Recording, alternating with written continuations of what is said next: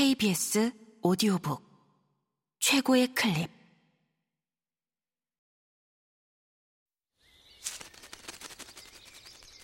KBS 오디오북.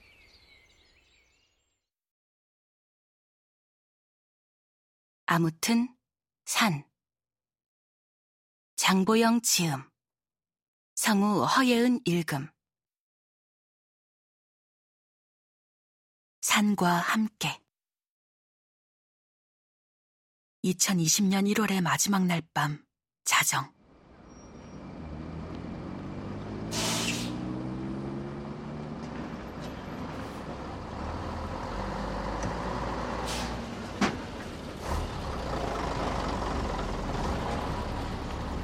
동서울 터미널에서 지리산 백무동으로 출발하는 심야버스에 올랐다. 첫 번째 지리산 등산 이후에도 나는 종종 지리산을 찾았다.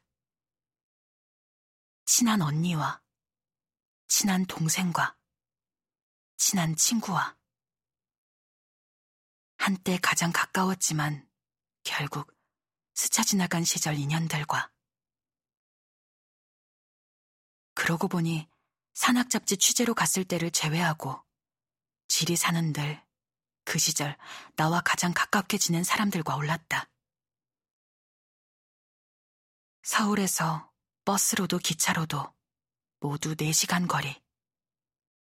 참으로 멀고 먼 지리산이기에 애초에 마음 맞지 않은 사람과 갈 일은 없다. 백무동, 중산리, 대원사, 뱀사골, 피아골, 묘양암, 그리고 주능선 반대편 만복대로 이어지는 서북능선 종주. 함께하는 사람의 체력과 그날의 기상 상황, 산행 당일의 기분에 따라 코스와 거리를 달리해 지리산 골짜기 구석구석을 오르내렸다. 화대종주도 두 번 완주했다. 대개 2박 3일이 걸리는 화대종주를 2017년 여름과 2018년 여름에 10시간에 걸쳐 당일치기로 완주했다. 화엄사에서 대원사까지 달리는 트레일러닝 대회에 출전했기 때문이다. 이번 산행은 처음으로 나 혼자 지리산에 오른다는 이유 외에도 한 가지 더 특별한 점이 있었다. 스물다섯에 처음 오르내린 그 지리산. 산행 초보인 탓에 화엄사에서 대원사가 아닌 성삼재에서 백무동으로 타협해 오르내린 그 지리산을 그로부터 10년이 지난 지금 거꾸로 오르고 싶어진 것이다. 그러니까 백무동에서 성삼재까지 아니 화엄사까지 과거의 길을 거슬러 오르고 싶었다. 시시각각 변하고 변하는 산의 장면에 가슴 설레고 감동하고 다시 꿈꾸던 처음에 나와 재회하고 싶었다. 지리산 등산객으로 만 원을 이룬 심야버스는 이튿날 새벽 3시 30분 백무동 정류장에 도착했다. 무사히 다녀오시라는 기사 아저씨의 인사와 함께 하차한 모두는 동절기 입산 시간인 새벽 4시 천원봉을 향해 나아갔다.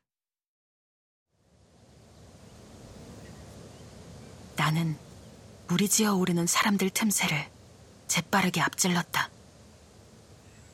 적지 않게 지리산을 올랐음에도 한 번도 제대로 보지 못한 천원봉 일출을 보고 싶었다. 서둘러야 했다. 백무동에서 천원봉까지는 약 8km. 늘 하산하기만 했던 길을 거꾸로 오르려니 시간이 얼마나 걸릴지 가늠이 되지 않았다. 겨울 지리산 일출 시간은 7시 30분. 8km 떨어진 정상을 더도 말고 덜도 말고 3시간 반 안에 올라야 했다. 더 빨라서도 안 되고 더 느려서도 안 되는 이유는 체온 때문이다. 너무 빨리 가면 일출 시간까지 덜덜 떨어야 하고 너무 늦게 가면 일출도 못 볼 뿐더러 역시 가는 동안 찬바람에 오랜 시간 노출돼 이래저래 몸이 식는다. 적당한 열과 땀으로 스스로 몸을 덮이면서 올라야 무사히 정상에 도착할 수 있다. 나에게 맞는 적당한 속도와 적당한 온도를 유지하면서 올라야 무사히 목표에 닿을 수 있다. 마치 인생의 중요한 태도를 발견한 사람처럼 흐뭇한 기분으로 새까만 어둠과 차디찬 공기를 갈랐다.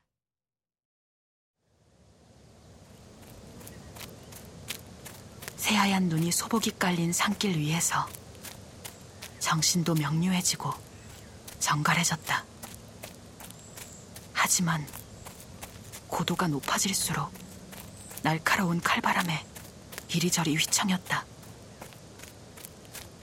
뼛속 깊숙이 스며드는 한기 앞에서 적당한 속도와 적당한 온도도 기준을 잃고 흔들렸다. 살기 위해 발길을 재촉했다. 그렇게 가까스로 도착한 장터목 대피소에서 잠시 바람을 피했다. 그리고 7시 30분 천원봉에 올라 2월 1일의 일출을 만났다. 고대에 온 정상과 정상에서의 일출을 뒤로하고 노고단 쪽으로 몸을 돌려 나아갔다. 대개 정상을 바라보며 며칠에 걸쳐 이곳을 향해 걸어오는 길을 반대로 걷는 동안 나는 몇 번이고 뒤돌아봤다. 지리산에 올 때마다 기대하며 마주했던 장면이 나를 바라보고 있었다. 정상에 오른 뒤 유유히 거꾸로 나아가는 길 위에서 나는 편안함을 느꼈다. 그동안 오르던 길을 반대로 되짚어가면서 전에는 몰랐던 풍경, 놓쳤던 풍경을 하나둘 차근차근 마주했다. 지리산에 빠진 사람들이라면 사랑에 맞지 않는 연하 성경의 절경을 반대쪽에서 바라보니 새롭기도 했고, 여름에만 만났던 새석 대피소를 설경과 함께 감상하니 신비로웠다.